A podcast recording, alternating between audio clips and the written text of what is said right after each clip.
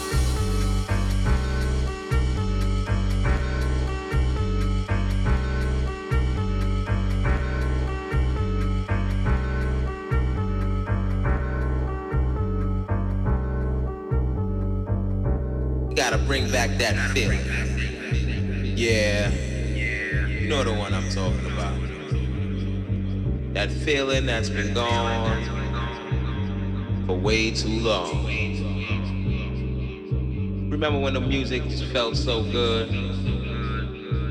I don't know where we went wrong. Maybe we need to stop and let the music take control.